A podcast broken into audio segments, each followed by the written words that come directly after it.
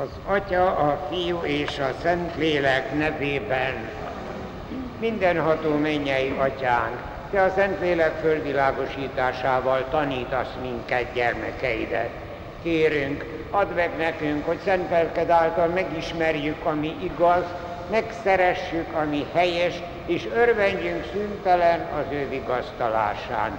Krisztus, ami Urunk által, az Atya, a Fiú és a Szentlélek nevében. Dicsértessék a Jézus Krisztus!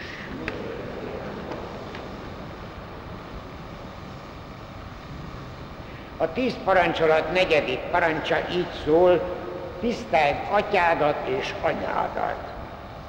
A sínai hegyi kinyilatkoztatáskor ez elsősorban arra vonatkozott, hogy Izrael népének nem szabad az idős, munkára képtelen szülőket egyszerűen kivinni a sivatagba és ott elpusztulni, hagyni. Ez Izrael népe számára nem volt megfelelő. A pusztai vándorlásban ugye a nomád népnek a családok azok mindig együtt voltak, tehát mondjuk a gyermekek kötelességeire külön kitérni nem volt szükséges, gyermekek, szülők kötelességeinek a időseket azt mindenképpen érteni kellett, hogy tisztelni kell az idős szülőt, az idős édesapát és édesanyát. Változott a helyzet, amikor a pusztai vándorlás után Kánaán földjét elfoglalták, és a városi élet kezdett kialakulni. Akkor már külön kellett gondolni, és külön kellett ebbe a törvényben magyarázni a gyermekek kötelességeit, a szülők kötelességeit, aztán mindig jobb, inkább a nagyobb csoportoknak, a törzsnek, a társadalomnak, aztán a nemzetnek, és végül még a hazának is, a közösségét, hogy milyen kötelességek vannak az egyes emberek életében. Ezért szóltunk mi is a 4. parancsolattal kapcsolatban, egymás után mindig szélesítettük a köröket. Az első, az eredeti, a Ószövetség, a kinyilatkoztatás idején jelentett értelmet, aztán kibontottuk, ahogy az Úr Jézus tanítása és az egyház tanítása kibontja. A múlt alkalommal megemlítettük a politikai közösségnek és az egyházi közösségnek a kapcsolatát, és említettem, hogy 1996-ban a Magyar Katolikus Püspöki Kar egy egészen rendkívüli körlevelet adott ki, Igazságosabb és Testvéribb Világot címmel. Ebben a püspöki kar egészen rendkívüli módon összefoglalta a politikai vezetés és az egyházi közösség, a társadalom és az egyén kapcsolatának kérdéseit, és ezeknek a tisztázását, a problémákat, a hiányosságokat, az elmaradást és a helyes értelmet.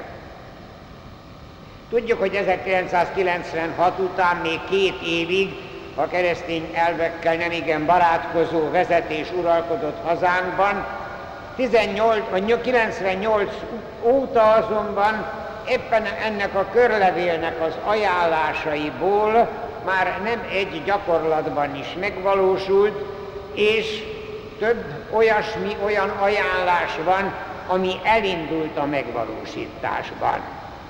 Elgondolkoztam, hogy szükséges-e egy kicsit részletesebben foglalkozni ezzel a püspökkari körlevéllel, ami most már ugye 5 esztendővel ezelőtt megjelent, és számos, több mint 1 millió példányban adták ki.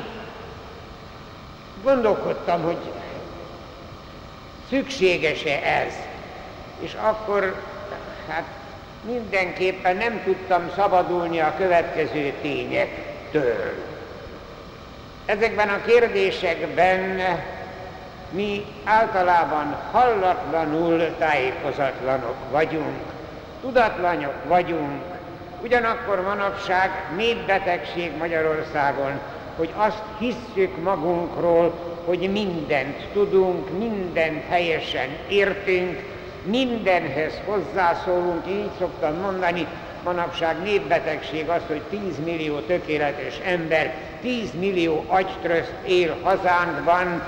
Hát ezt a példát szoktam mondani, hogy ugye ott van a bős nagymarosi vízlépcső kérdése, amihez esetleg 20 ember tud hozzászólni, egy olyan szakkérdés, de a Pista bácsi meg a Kati néni épp úgy hozzászól, sőt van olyan párt, aki népszavazásra akarja tenni, mert hát a nép, a mindenki tudása szükséges egy ilyen kérdés eldöntéséhez. Sajnos ez a helyzet, és pontosan ezért, hogy a gyakorlatban sok mindenről tájékozatlanok vagyunk. Egyszerűen nem meri manapság azt mondani a magyar ember, hogy hát ezt én nem értem. Én kismillió dolgot nem értek, és bevallom, hogyha nem értem. De ez nincsen, ilyen nincsen, és éppen ezért lehet bennünket nagyon-nagyon könnyen félreinformálni. Az újságok, a rádió, a televízió jóformán állandóan ezt teszi, még jó szándékkal is. Manapság egyáltalán már nincsen megszólás, egyáltalán nincsen, de rágalmazás sincsen, mert úgy lehet manapság rágalmazni bárkit, esetleg ha megsértődik, akkor pörre viszi, aztán 3 év múlva elfelejtik valahogyan, csinálnak belőle kismillió jegyzőkönyvet, aztán nem történik semmi. De van egy latin közmondás, hogy aliquid semper heret. Tehát valami mindig megragad. Tehát, hogyha én valakinek rosszat akarok, akkor csak mondok valami gazemberséget, és hát azt most, ha nem igaz, jó, visszavonom, készen vagyunk, de mindig megmarad valami, hogy jaj, azért ebben lehetett valami. Nagyon-nagyon félre vagyunk informálva, teljesen. Hát csak az egyik legutóbbi tényt, amit hát hallottam, hogy egy egyetemi aulába az egyik párt egy ilyen választási kampánynal egy ilyen gyűlést akart rendezni, ezt nem engedték meg, és akkor felháborodva a rádióba, a televízióba panaszkodott, hogy 3 héttel ezelőtt egy másik pártnak lehetett ott beszédet mondani. És akkor a rektor jelentkezett egészen szerényen, hogy óriási különbség van, hogy a nagy aulát felhasználják egy párt kampány előadásra, vagy pedig, hogy az egyetemnek a történész professzora egy szakkérdésben valamilyen történésznek a véleményét kívánta a hallgatósággal ismertetni, és az véletlenül egy pártnak a tagja volt. Tehát a kettő között óriási különbség van. De nyugodtan lehet hirdetni, nyugodtan lehet mondani, és hiszünk benne, pontosan azért, mert nem vagyunk tájékozottak. Aztán még egyet, ne felejtsük azt el, hogy manapság mindenki kizárólag csak a saját érdekeit nézi. Én például nem tudom én, hogyha valaki megpróbálná, hogy az egyes népcsoportok, amit követelnek manapság fizetésemelést, hogyha ezt úgy összeadnánk, hát van-e a világon olyan gazdag ország, amelyik teljesíteni tudná? Hát teljesen képtelenség. Az, hogy 50%-os fizetésemeléseket tömegesen kívánunk, vagy legalábbis ígérgetünk, de ezt elhisszük. Szóval ilyen szempontból mi most nagyon olcsóvá váltunk itt Magyarországon, és igen, hát ez tulajdonképpen csak egyet mondok. Ugye az, hogy a egészségügyben a nővérek 1/3 hiányzik. Világos, hogy kevés a pénz, mert ha több pénz lenne, akkor se lenne több nővér. Miért? Mert a mai kislányok nem hajlandók éjszakai munkát vállalni és vasárnapi munkát vállalni. 9-4-ig a napi 7 órát, hetenként 5 nap, ezt még valahogy megcsináljuk, de többet nem.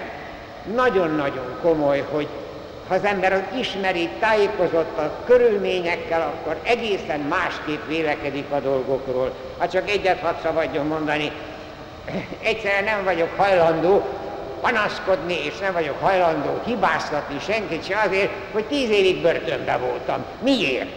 Hát engem a szovjet büntető törvénykönyv alapján ítéltek el. Jogosan.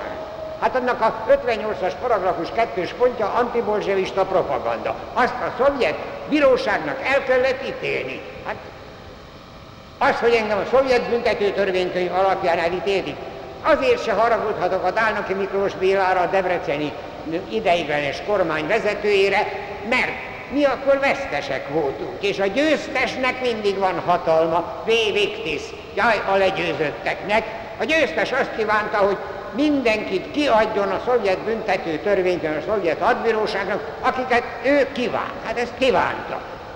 Őre se haragudhatok, hát próbálta volna a győztesnek ezt egyszerűen megtagadni. Hát akkor nem lett volna, akkor jött volna egy másik, odáig mentek volna, hogy valaki azért azt csak aláírta volna. Szóval itt az helyzetet az ember egy kicsikét jobban ismeri, akkor egészen más. Még egyet hadd szabadjon ide említenem.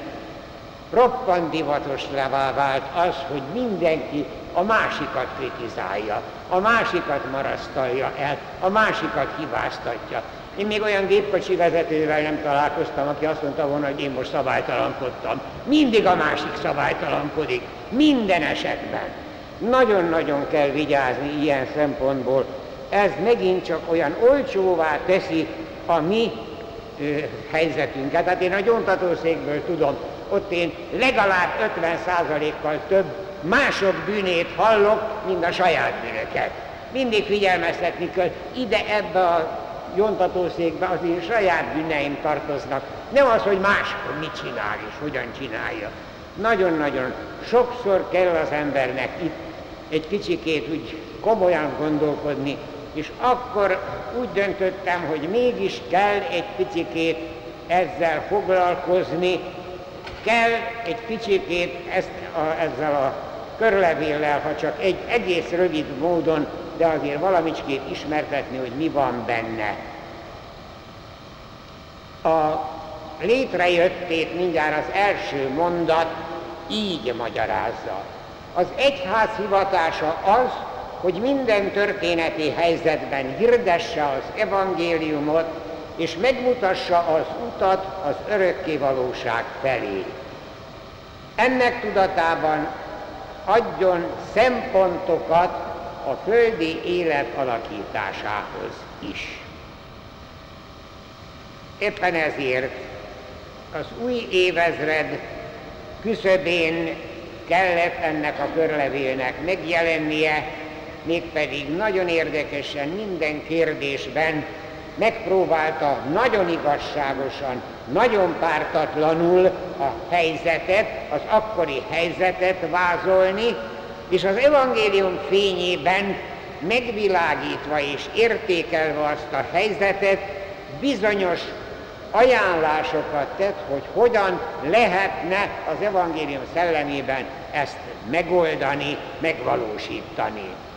Nagyon-nagyon sokat jelent az, hogy itt ténylegesen, hát tudatában volt a püspöki kar, hogy ő neki nem politikát kell csinálnia, hanem igenis a közéletet kell hangsúlyozni. A kettő ugyanis nem ugyanaz. A közélet az egyes emberek mindennapos élete, amit meg kell élni. A politika az mindig fölötte van, aznak különböző szempontjai vannak, különböző célokat tűz ki maga elé. A politikát csinálják, a közéletet azt élik az emberek. Nagyon-nagyon fontos, hogy itt ténylegesen,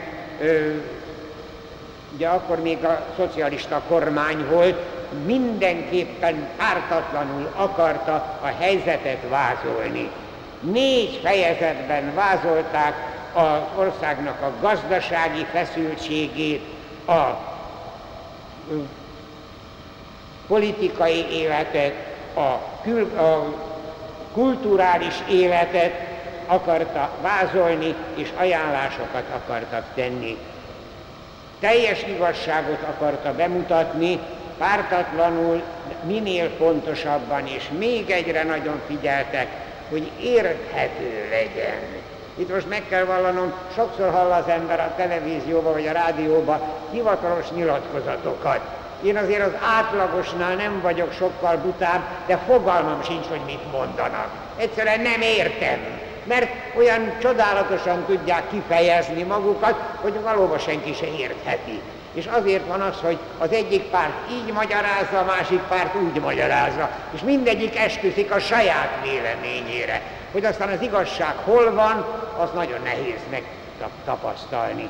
Nagyon fontos, hogy itt érthető nyelven próbáljanak a püspöki kar erre szakembereket kért föl, egyetemi tanárokat, közgazdászokat, akik ténylegesen a maguk területén szakemberek voltak, ismerték a helyzetet, de ismerték a katolikus egyház szociális tanítását is, abban is otthonosak voltak, ezért egy óriási jelentősége van ennek a körlevélnek, óriási jelentősége volt akkor, de ez nem csökkent a mai nap sem. Persze világos az, hogy a püspöki kar ezzel ténylegesen egy nagyot lépett a feladatainak a teljesítésében, a mai evangelizáció kötelezettségében, de ez az egyik oldala. A körlevél tulajdonképpen nekünk szólt, krisztusiaknak, keresztényeknek, tehát nekünk kellene nagyon jól ismernünk, nekünk kellene valóban foglalkoznunk vele, ténylegesen, reálisan. Hát mi annak idején meg is tettük, hogyha esetleg emlékeznek, 1996 adventjében a vasárnapi szentmiség homiliájában mindig erről beszéltünk, az adventi szentmiséken, a hétköznapi szentmiséken 25 alkalommal részleteiben is ismertettük ezt a körlevelet. Nagyon-nagyon fontos, hogy hogyan vélekedjünk hazánkban a mostani eléggé pusztult szociális, gazdasági, politikai, kulturális helyzetben. Mindannyiunk feladata, hogy igazán friss és nagyon gyakorlati püspökkari körlevél ismeretében tudjunk ténylegesen tájékozódni. Ezért szeretnék egy-két szót szólni még róla. A bizonyos értelemben ez a körlevél a közéletnek minden területét, ahogyan említettem, először az akkori helyzetet vázolja, aztán az evangélium szellemében megvilágítja, és javaslatokat tesz, ajánlatokat ad, hogy hogyan lehetne megoldani. Nem bűnbakot keres, nem ír senki ellen semmit, se arra nagyon vigyáztak, hogy nem azt keresnék, hogy nem a másikat hibáztatták, hanem jó szándékkal, ténylegesen segítőkészséggel, hogy mit lehetne, hogyan lehetne megoldani. Ehhez kapcsolódik természetesen a teljesség igénye nélkül néhány a keresztény emberképből és az egyház társadalmi tanításából levonható következmény az ajánlásokban. Végső soron tehát minden keresztény hívőnek, sőt minden jó akaratú magyar embernek nagyon-nagyon nagy jelentőségű, mert felelősséget kell vállalnunk a mi hazánknak az életében, és éppen ezért csak néhány szóban szabadjon, itt 5 pontba foglaltam össze, a szociális feszültségekkel kapcsolatban a körlevél határozottan hirdeti, hogy az egyháznak, minden Krisztus hívőnek Jézus példáját, az ő parancsait követve különös szeretettel kell gondoskodnia a szegényekről, a hátrányos helyzetbe kerültekről, az elnyomottakról. Észre kell vennünk, hogy a legapróbb mozzanatokban is hol lehet ténylegesen segíteni. Nagyon-nagyon fontos, mert ez az egyháznak a feladata. Tehát a szegénység, az elnyomottak, a hátrányos helyzetbe kerültek, de itt is vigyáznunk kell. Nagyon-nagyon jól tudjuk, hogy itt a templom előtt, ugye a hajléktalanok, most már volt múltkorában 5-öt számláltam össze, nem megoldás az, hogyha egy-egy embernek, gyóntatószékbe is hallom, nem minden koldusnak adtam. Egyszerűen lehetetlenség. Én a körtéren eléggé sokszor járok, hát lehetetlenség, hogy napjában 3-szor adjak annak a koldusnak, aki ott van a körtéren. Akár kisgyerekkel, akár egyedül, akár láb nélkül, ismerjük a helyzetet. Az, hogy ténylegesen próbáljunk a karitásnak, próbáljunk az ilyen segítő lehetőségeknek gyakorlatilag is a támogatói lenni, ez mindenképpen beletartozik a mi feladataink közé, hogy elviselhető legyen az élet.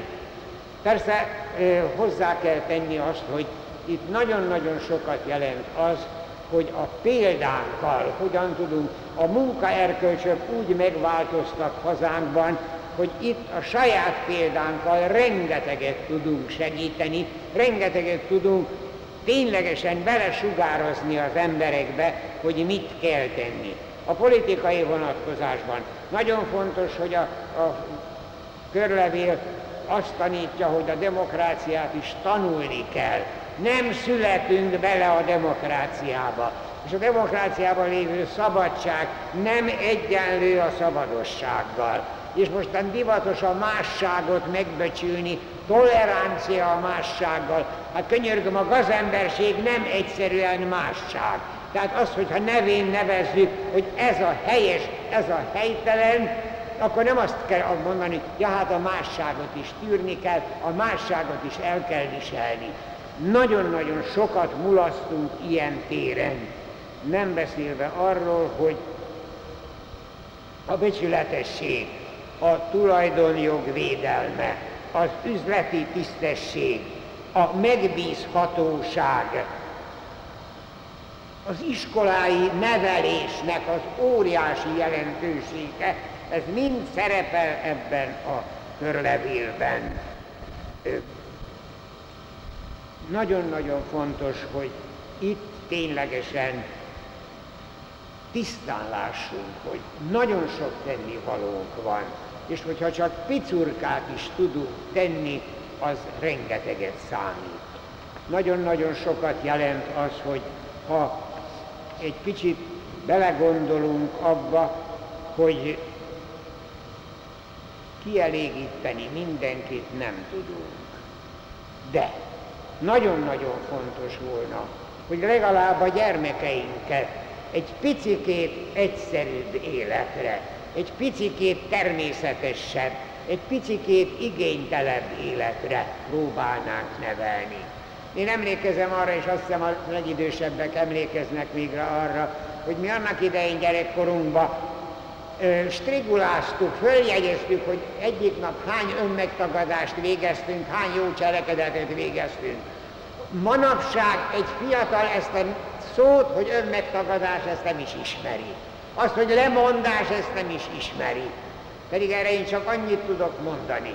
Én a szovjet börtönbe, a szovjet lágerbe minden nap megköszöntem a Jóistennek azt, hogy a szüleim szigorúan neveltek, tudták mi az önmegtagadás, tudták mi a lemondás. Arra neveltek, hogy könnyű legyen nekem lemondani, könnyű legyen egyszerűen élni. Nekem milliószorta könnyebb volt a szovjet börtön, a szovjet lágerélet, mint azoknak, akik elkényeztetett életet élnek. Most pedig ezt csináljuk az ifjúságunkkal. A drága jó papák és a drága jó mamák elkényeztetik a csecsemőiket, és egyszerűen ezzel tönkre teszik az életüket, mert akkor, amikor aztán önállók lesznek, családot alapítanak, nem tudják azt a nívót, amit állandóan a pénzt hajszoló drága jó szülő megad a gyermekének, és akkor jön a kétségbeesés. Megint csak a gyóntatószékből tudom ma azt, hogy hány fiatalember esik kétségbe azért, hogy nem tudja azt tartani, amit annak idején a szüleitől. Sőt, manapság még ilyen is van, 30 esztendős csecsemő még a szüleinek a pénzén él, mert nem tudja magának biztosítani azt a nívót, amit gyermekkorban biztosítottak. Hát én csak egyet tudok mondani. Gyerekkoromban fele annyi ruhám se volt, mint ma egy diákgyereknek van, pedig az édesapám egyetemi tanár volt, de nem panaszkodtunk. Akkor egyszerűen az egyszerű élet az első világháború után nem volt gazdag élet, de nem panaszkodtunk, mert élni kellett. Ma pedig milliószorta jobb a helyzet, és mégis panaszkodunk, mégis elégedetlenkedünk, mégis lázadozunk. Nagyon-nagyon fontos, hogy itt egy kicsikét előbbre lépjünk, egy kicsikét komolyabban, fegyelmezettebben, ha csak egyetlen egyet mondok, a Margit Intézetben is, meg a Szent Imre Gimnáziumban is. A takarítónők egyszerűen azt mondják, hogy képtelenség, hogy milyen szemétdombot hagynak ott a fiatalok, amikor kimennek az iskolából. Hát azért erre is egy kicsikét rá lehetne nevelni. Ez is a közösségnek a megbecsülése. Az, hogy igenis, én nem szemetelek oda. Azt mondják, hogy van egy szeméttartó, de körülötte van a szemét, mert csak úgy oda dobják. Senki az égvilágán nem mer szólni, mert hát ugye nem lehet ellenkezni, ez egy másság. Hát nem másság, hanem helytelenség. Nagyon-nagyon fontos, hogy itt tisztán lássunk, és megtegyünk mindent, amit csak meg lehet tenni. Hadd szabadjon valamit még elmesélnem. Most szombaton volt a világosoknak évenkénti egyszeri hálaadó miséje itt a templomba. Bevallom, nagyon örültem neki, több mint 300-an összejöttek az egész országból.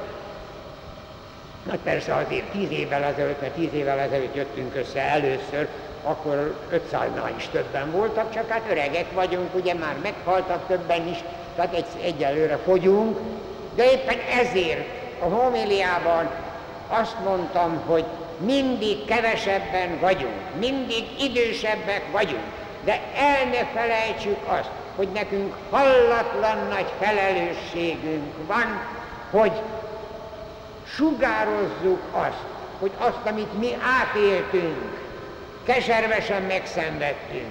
Nehogy megint a jövő év tavaszán visszahozzák, hogy ahhoz hasonlót hozzanak vissza. Tehát óriási felelősségünk van, és ezzel nagyon komolyan foglalkoznunk kell.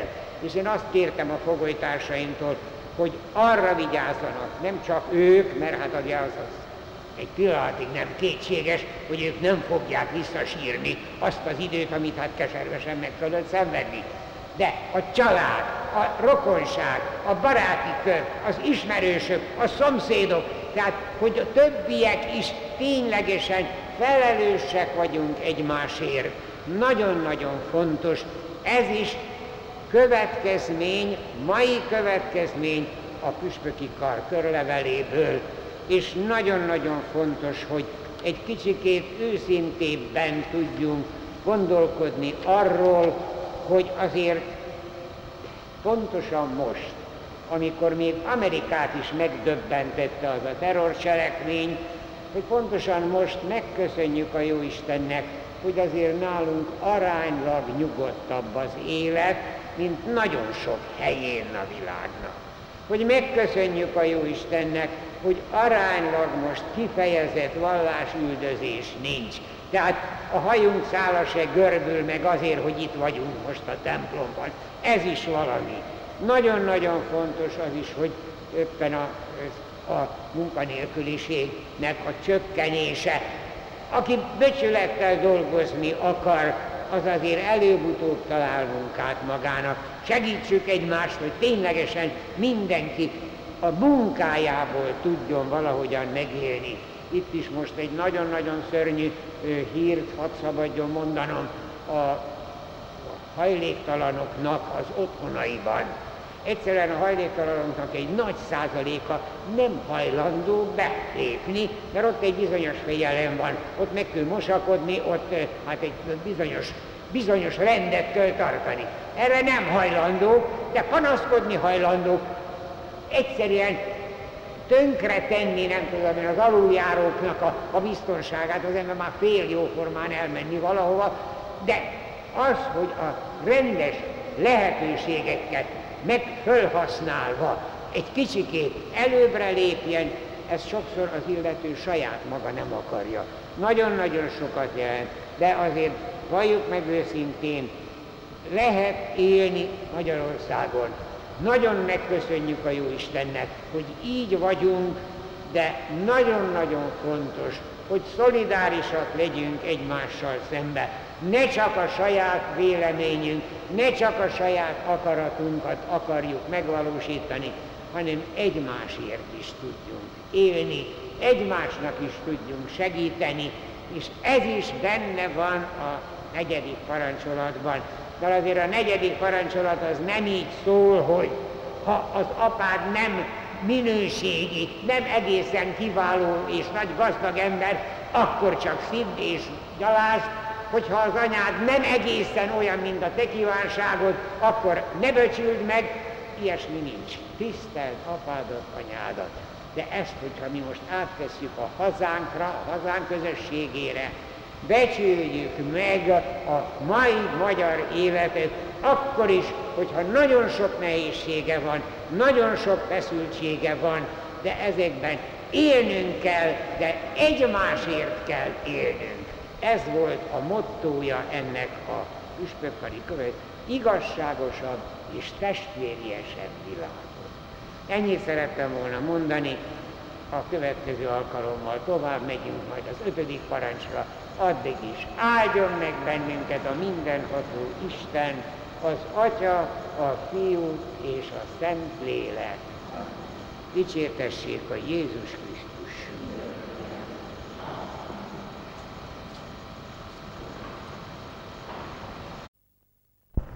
Placid Agya előadása, november 14.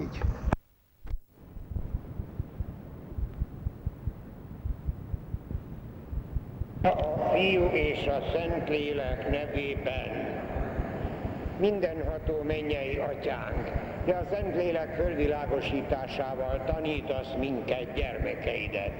Kérünk, add meg nekünk, hogy szent lelked által megismerjük, ami igaz, megszeressük, ami helyes, és örvendjünk szüntelen az ő vigasztalásán.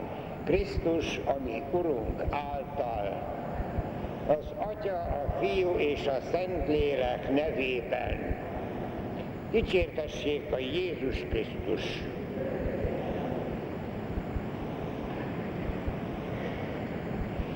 A 10. parancsolat 4. parancsolatával kapcsolatban szóltunk már az eddigiekben a férj és a feleség szeretet kapcsolatáról, aztán a szülőknek a kötelességeiről a gyermekeik felé, és elkezdtük a gyermekek kötelességeit a szülők felé, elkezdtük ezt a témát is mondani, most itt szeretném folytatni.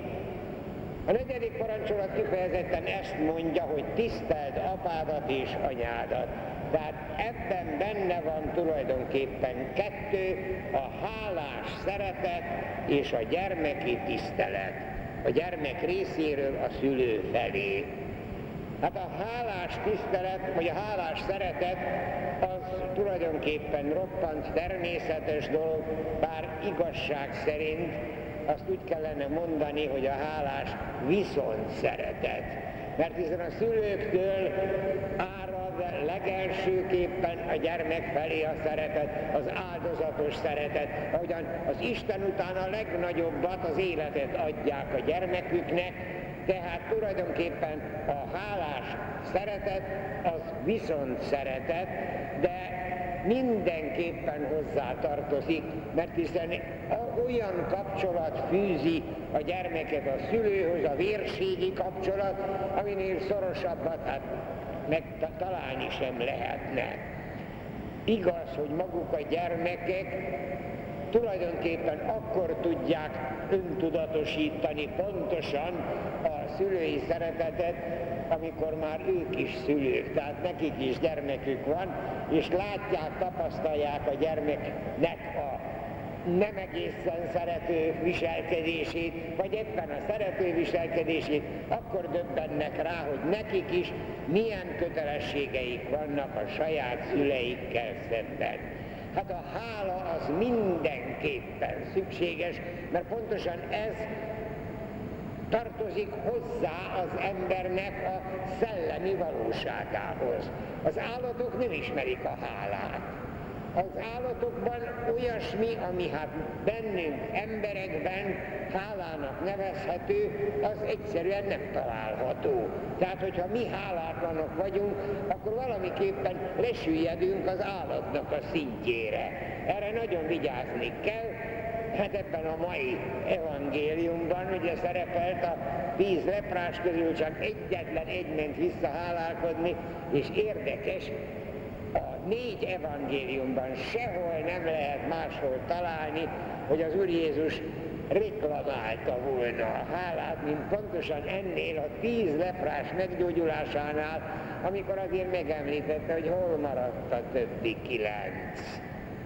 Ezzel kapcsolatban szabadjon elmesélnem, én évekkel ezelőtt olvastam egy indus újságírónak egy ilyen képzelt interjúját, meginterjúvolta ezt a 9 hálátlan meggyógyult leprást, mindegyik kimagyarázta magát. Az egyik azt mondta, hogy hát először a családjának akarta megmutatni magát, a másik azt mondta, hogy hát ő mindenképpen ajándékot is akart venni, de hát azt még először meg kellett volna szerezni. A harmadik azt mondta, hogy várni kellett, mert azért nem gondolta, hogy ez tartós lesz ez a gyógyulás.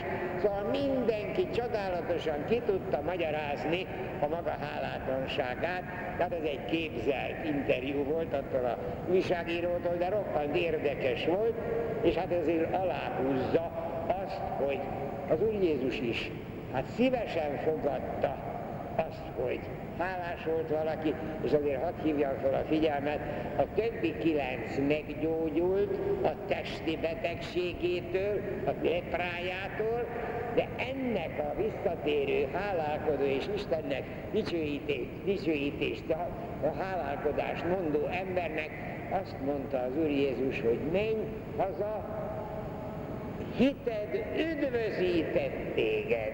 Tehát nem csak testileg, hanem lelkileg is meggyógyult. Tehát azért ennek a hálának nagyon-nagyon komoly következménye is volt. Hát ezt csak úgy mellékesen mondom, de a gyermekeknek a hálája a szülők iránt mindenképpen hát hozzátartozik az emberségünkhöz. Akkor mi a saját emberségünkkel mondunk csődöt, hogyha mi nem tudunk kellőképpen hálás szeretettel lenni a szülők iránt. Na most itt azért még valamit meg kell említeni, hogy nem csak a pici gyerekeknek kell a szüleik felé hálás szeretettel, hanem már a felnőtteknek is a szülők felé hálás szeretettel kell viselkedniük. Nagyon-nagyon fontos ez, és ebbe beletartozik az is, hogyha a szülő, az idősödő szülő esetleg fizikailag gyengébb állapotban van, veszélyeztetettebb állapotban van, hogy akkor a gyermeknek kell gondoskodni. Pontosan ezzel a hálás szeretettel a lelkéről, a szülőnek a lelkéről, és ugyanez tartozik a tisztességes, kegyeletteljes eltemetése az elhunyt szülőnek. Ez is mind benne van a 4. parancsolatban. A gyermeknek a másik kötelessége a gyermeki tisztelet. A szülői tekintély, a szülői méltóság mindenképpen megkívánja a gyermektől, nem csak lélekben, de szóban és tettekben és magatartásban is ezt a szülői tisztelet, gyermeki tiszteletet. Hát ez világos, hogy készséges engedelmességben nyilvánul meg. Súlyos bűnt követel az a gyermek, aki komolyan megszomorítja a szüleit, vagy durván beszél a szüleiről, vagy tiszteletlenül szól róluk másoknak, durván beszél a szüleivel, így akartam mondani, tiszteletlenül szól másoknak, róluk. Mindez olyasmi, ami ténylegesen a gyermeknek a szoros kötelességével szemben áll. Ez persze arra is vonatkozik, nem csak akkor, amikor a gyermek még a szülői házban mindenestül rászorul a szülőkre, hanem akkor is, amikor már mondjuk kirepült a szülői házból, és közvetlenül nem köszön minden reggel, minden délben, minden este mindent a szüleinek, akkor sem szabad elfelejteni ezt a gyermeki tiszteletet. Mindenképpen minden a gyermeknek, még itt azért ezt is meg lehet említeni, hogy a gyermek teljesen szabad a párválasztásban, a életpályája megválasztásában, de ez a gyermeki tisztelet, ez azért megkívánja, hogy a szülőknek a tapasztalatát is figyelembe vigye, hogyha a szülőknek van valami ténylegesen megindokolt kifogásuk, akár az életpályával kapcsolatban, akár a leendő házassággal kapcsolatban, nem kötelesek követni, de igenis tiszteletbe kell tartaniuk, és azért úgy el kell gondolkozniuk fölötte. Ez is benne van a 4. parancsolatban. Aztán még azt is ugye nagyon-nagyon ide kell csatolni, éppen az elmúlt hetekben volt tapasztalatom, hogy milyen keserves az, hogyha a szülő tehát kénytelen egy szociális otthonba, vagy egy szeretett otthonba menni, mert a gyerekei nem tudják elviselni, nem tudnak együtt élni velük. Nagyon-nagyon szomorú, mert ez biztos, hogy pontosan a szülők halála után nagyon-nagyon keserves lelkiállapotot terem. Pontosan erre gondolok, most pár héttel ezelőtt temettem valakit, akinek a hozzátartozója hihetetlenül nagy lelkiismeret furdalást érzett, hogy hát úgy egyszerűen bepaszírozta egy ilyen szociális otthonba az édesanyját, az aztán ott meghalt, és ő érezte azt, hogy ő neki helyt kellett volna állni az édesanyjánál. Szóval ez is egy nagyon-nagyon fontos, amire úgy ki kell térni azért a szülőnek, már a kicsi gyermekek korában, de a 4. parancsolatot, amikor azt arról elmélkedik az ember, ezt nem szabad kihagyni egy pillanatra sem. Na most egy lépéssel azért menjünk tovább, mert a gyermeki tisztelet természetesen nem csak az édesapára és az édesanyára terjed ki, hanem az egész családra, tehát a nagyszülőkre is, meg a testvérekre is, meg a rokonságra is. Szóval ott is azért tulajdonképpen ez a gyermeki tisztelet, ez mindenképpen kötelez az egész család felé, ami valamikor régebben, amikor hát a családok 3-4 generáció együtt élt, könnyebb volt. Az legutóbbi időkben, tehát a 20. század, az elmúlt század úgy szétporlasztotta a családokat, szinte elemeire osztotta, hogy most nem olyan egyszerű megélni az egész családnak az egységét, az egész családnak a tiszteletét megadni, nem olyan egyszerű, de ezt tudatosan kell valóban, egyszerűen nem elfelejteni, hanem mindent megtenni, hogy a rokonsággal kapcsolatban most akár egymás segítése, akár egymásról való gondoskodás, pláne hogyha betegségkel küszködik valaki, akkor az egész család felé kell kiterjeszteni. Ezt a 4. parancsolat által az Úristentől követelt tiszteletet.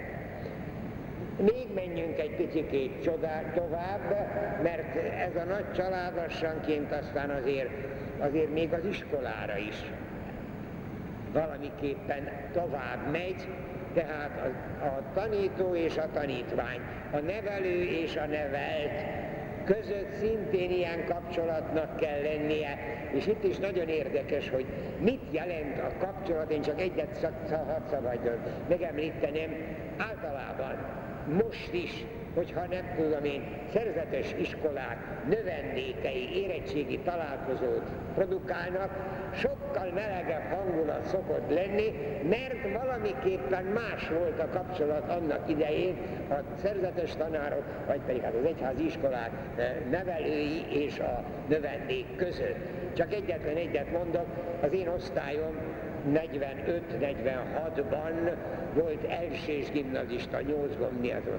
Na de ők voltak azok, akik összesen 3 évig voltak bencés iskolában, hát a következő év már általános iskola volt, de még bencés általános iskola volt, utána aztán általános, vagy egyszerűen világiskolá lett, széjjel szaladtak, de az 50 éves érettségi találkozóra összejöttek, és egyedül én voltam ott a tanáraik közül, mert valahogyan az a 3 év is annyit jelentett számukra, hogy egy kicsit jobban közösségé alkotta azokat a növendékeket. Ez is roppant fontos, tehát a tanító és a növendék, a nevelő és a nevelt közötti kapcsolat is ide tartozik a 10 parancsolat, 4. parancsolatához. Sőt, még tovább is mehetünk, mert azt azért tudni kell, hogy az ember kibontakozásához nem csak a jó szülők, nem csak az iskola, hanem még a társadalom is hozzádolgozik, bedolgozik, ronthat nagyon sokat és javíthat is. Tehát tulajdonképpen a társadalommal való közreműködés is bizonyos mértékben itt van. Na most itt azért arra kell kitérnünk, hogy a polgári társadalomnak a vezetői azok bizonyos mértékben az Úristentől kapják a hatalmukat, tehát azt nekünk bele kell kalkulálni. Akik hatalmat gyakorolnak, annak a saját kötelességük az, hogy a társadalmunkba szolgálják a társadalomnak a javát, de akik a társadalom tagjai, azoknak viszont tisztelettel kell felnézniük az előjárók felé, mert azokat jó lehetséges, hogy a nép választja, de a hatalmat mindenképpen magától az Úristentől kapják. Tehát egy bizonyos rangsor van ilyen szempontból az emberek előtt. Világos, hogy akinek bizonyos hatalma van, annak az osztó igazságosság szellemében és valóban bölcsességet kell gyakorolnia, figyelembe kell venni az egyes embernek a szükségleteit, az egyes embernek a hozzájárulását, nem tévesztve szem előtt a megértést, a barátságot, mert ez mind-mind a 4. parancsolat által a Jóistentől megkívánt valami, amire azért nekünk valóban gondolnunk kell. Nagyon-nagyon sokszor szembe kerülnek a különböző érdekek, itt nem is olyan egyszerű megtalálni, hogy a hatalom köteles tiszteletben tartani az emberi szabadságot, de egy bizonyos határig, mert a közjó azért az egyéni szabadságot, az egyénnek a javát megelőzi. Tehát bizonyos korlátozásokra lehet számítani. Na most azért itt még egy másik kérdést is említsünk meg. Természetesen a polgároknak is van kötelességei a társadalommal szemben. Most akár az állammal, akár egy kisebb közösséggel, akár az országgal szemben, mindenképpen vannak kötelességei, és ezt nem szabad elfelejteni. A közösség javát kell nekik is szolgálniuk, és az Istentől elévők állított előjáróknak a rendelkezéseit mindenképpen teljesíteni kell, mondjuk egy országgal szemben nem csak az igazságot, az igazságosságot, a szolidaritást, a szabadságnak a szellemét kell megvalósítani, hanem bizonyos kötelességek is vannak, hozzá kell járulni a társadalom annak a részének a javához. Ez a hozzájárulását ide tartozik az adófizetés, ide tartozik a szavazási kötelesség, tehát akkor, ahol választási joga van a polgárnak, kutya kötelessége választani. Ezt én nem véletlenül mondom, mert mi is ugye a közeli hónapokban majd ide kerülünk. Nagyon sokszor fogom mondani, lelkiismereti kötelességünk, hogy választunk, mégpedig a lelkiismeretünk szerint. Mert ha nem választunk mi, hívők, akkor az ellenfelek fognak választani, és akkor megnézhetjük magunkat. Szóval ez is ide tartozik, és ugye világos, hogy az országnak a védelmében is szerepelni kell, ez a katonáskodás, tehát az elsősorban a férfiakra, most meg ugye lassanként majd ez egy foglalkozás lesz, úgyhogy nem tudom, hogyan fejlődik, de itt is ezzel számolni kell, mint a társadalom felé való kötelezettség. Hozzá kell még tenni azt is, hogy ez is a napjainkban problémát jelent, hogy a jobb módú országoknak kutyakötelessége a szegényebb országoktól bizonyos okokból oda menekült idegeneket jó lélekkel, jó szívvel befogadni. Na, ez is hozzátartozik, itt egyszerűen nem lehet, tudom, Ausztriában volt például, hogy egyszerűen azt mondják, hogy ne jöjjön ide senki se. Nem lehet. Mi magyarok ilyen szempontból sokkal becsületesebbek voltunk, bár hát itt is vannak nehézségek, erre is azért gondolni kell, hogy mindenképpen a oda menekült idegeneket valamiképpen tisztességesen kell fogadni. Persze meg kell kívánni tőlük bizonyos korlátokat, amik hát ugye abban az országban szerepelnek, azt ő nekik vállalniuk kell. Az nem lehetséges, hogy túllépnek rajta.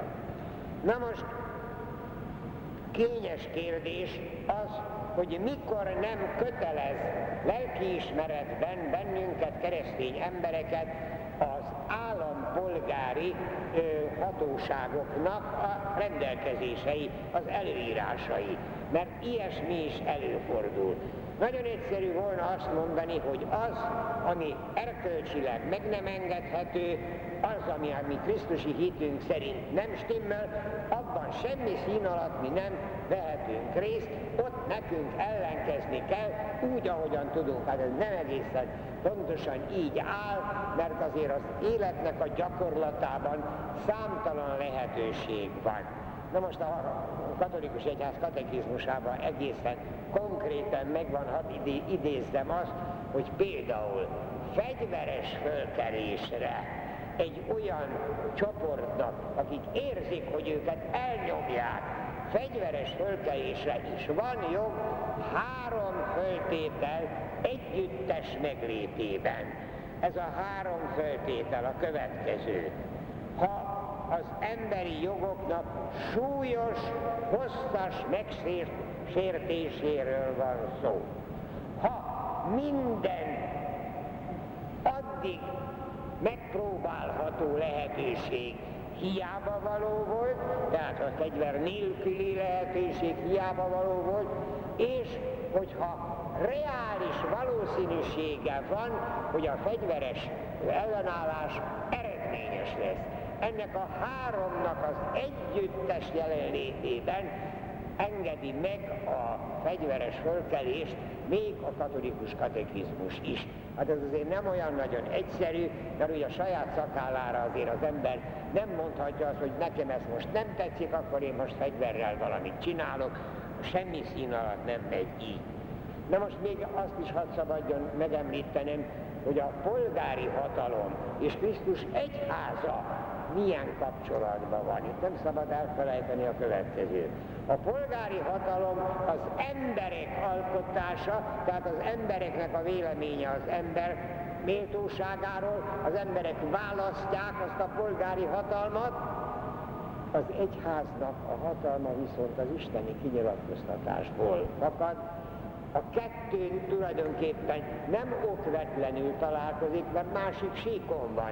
A polgári hatalom a föld síkján van, az egyháznak a hatalma a természet fölötti síkon van, és összeütközések bizony lehetnek, itt nem is olyan egyszerű, de minden esetre, hogyha a polgári hatalom teljesen magának akarja tulajdonítani az egész embercsoportot, akkor jönnek a diktatúrák, akkor jön a parancsuralom, akkor most az legyen akár egy ideológia, akár egy faj alapján, az biztos, hogy a Krisztus egyháza törvénye szerint nem megengedhető.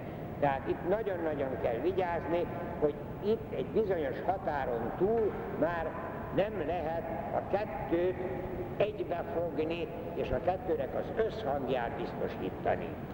Na most, még csak megemlítem, hogy a Magyar Püspöki Kar 1996-ban kiadott egy kis könyvecskét, ami ebben a boldogabb és testvériesebb világnak a megalkotását akarta. A akkori jelen helyzetet vázolták, és 5 pontban bizonyos ajánlásokat adtak. Én erre most nem akarok kitérni, annak idején mi erre kitértünk, lehetséges, hogy a következő alkalommal próbálok majd erről is szólni.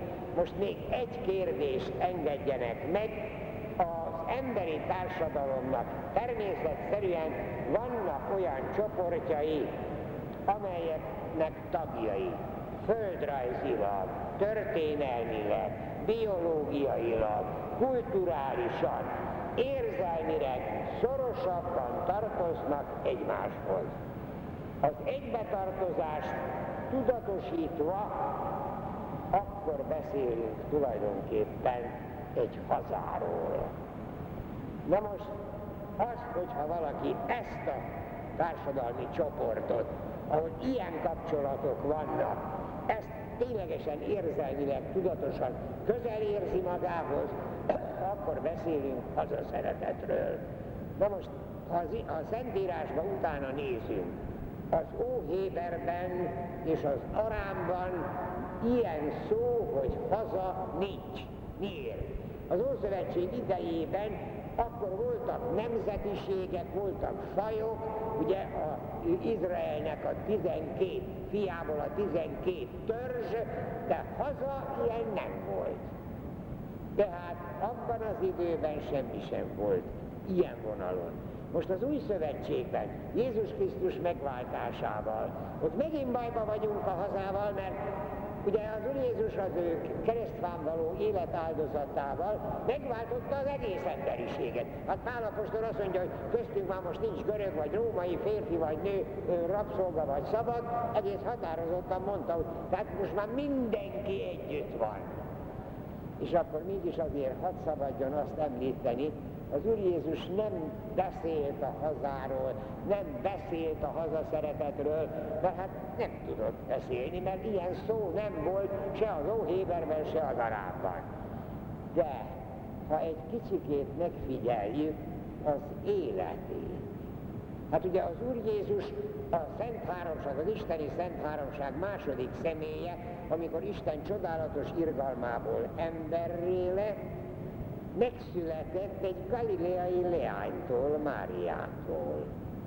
És megszületett a hatalmas római birodalomnak a szélén lévő törpek kis elszigetelt kultúrájú népbe, a zsidó népbe.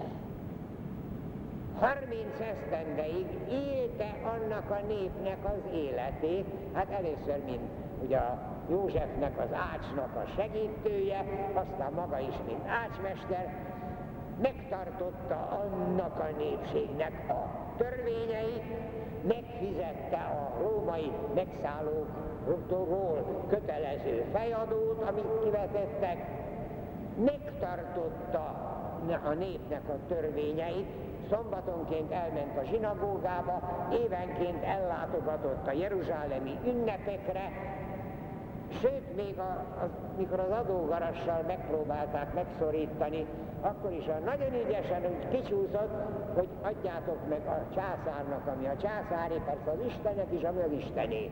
Mert a császárnak a hatalma korlátolt, az Istennek a hatalma korlátlan, mert az Isten hatalmához tartozik a császár is, meg az alatvalója is. Hát ezt azért tisztázta az Úr Jézus, de kétségtelen, hogy úgy nagyon érdekesen elébünk élte azt, amit mi úgy nevezünk, hogy a népünk, a hazánknak a szeretete. Pedig csak egyet gondoljunk, hogyha az Úr Jézus, aki biztos, hogy tudta ezt, hogyha teszem fel az akkori hatalmas római birodalomnak a fővárosában, Rómában jelent volna meg, ott tartotta volna azokat a csodálatos beszédeit, sokkal műveltett emberek előtt, nem olyan egyszerű emberek előtt, mint Palesztinában, biztos, hogy sokkal hamarabb lett volna világhírű, de nem. Ő abba a népbe, amiben beleszületett, abba a népbe akarta ténylegesen elébünk élni azt, amit mi hazaszeretetnek nevezünk. Úgyhogy ilyen szempontból a hazaszeretetet ne nézzük le, még akkor se, ha nagyon jól tudjuk, hogy nekünk, krisztusiaknak mindenképpen két hazánk van. Egy földi ideiglenes haza, és egy égi örök haza. Két hazánk van, ez biztos, de hogy nekünk a földi hazában úgy kell élnünk, ahogyan a 10. parancsolat, 4. parancsolatánál van, ott nem csak az apát meg az anyát, hanem hogy hazát is szeretni kell. És ezzel a hazaszeretettel, amit tevékenyen kell szeretni, ezzel a hazaszeretettel tudunk mi olyanok lenni, hogy boldogok legyünk az örök hazánkba.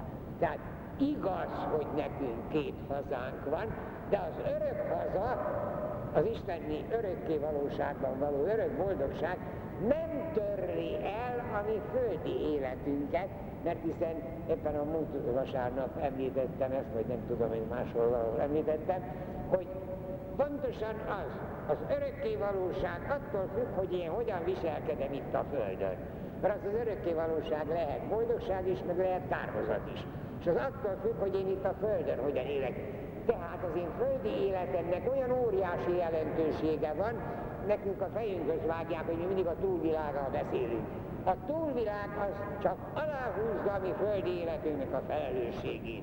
És itt a felelősség nem csak a édesapa, édesanya, nem csak a rokonság, a nagy család, nem csak a ismerősök köre, nem csak a társadalom, nem csak még nagyobb keret, hanem igenis a haza nagyon komoly szerepet játszik, tehát a hazaszeretetet nem lehet kidisputálni a mi életünkből. Ennyit szerettem volna a negyedik parancsolathoz, de én azt hiszem, hogy ezek a kérdések mindenképpen eleven kérdések, és pontosan, hogy ebben a hazaszeretettel tudjuk zárni, tehát legyen bennünk az, hogy akkor, amikor szöveg szerint a negyedik parancsolat csak azt mondja, hogy tiszteld apádat és anyádat, hogy ennek milyen hallatlan nagy területe van, milyen hallatlan sok kérdés tartozik ide, hogy mi tisztességesen, becsületesen éljük a 10 parancsolatnak a negyedik parancsolatát, és akkor mi ténylegesen abba az örök hazába eljutunk egészen biztosan. Ezt szerettem volna csak mondani, ezzel búcsúzom és találkozunk a jövő szerdán. Mondom, lehet, hogy tovább megyünk, de lehet, hogy még azt a püspök karikörrel veled még valahogyan megemlítem. Addig is áldjon meg bennünket a mindenható Isten, az Atya, a Fiú és a Szentlélek. Dicsértessék a Jézus Krisztus!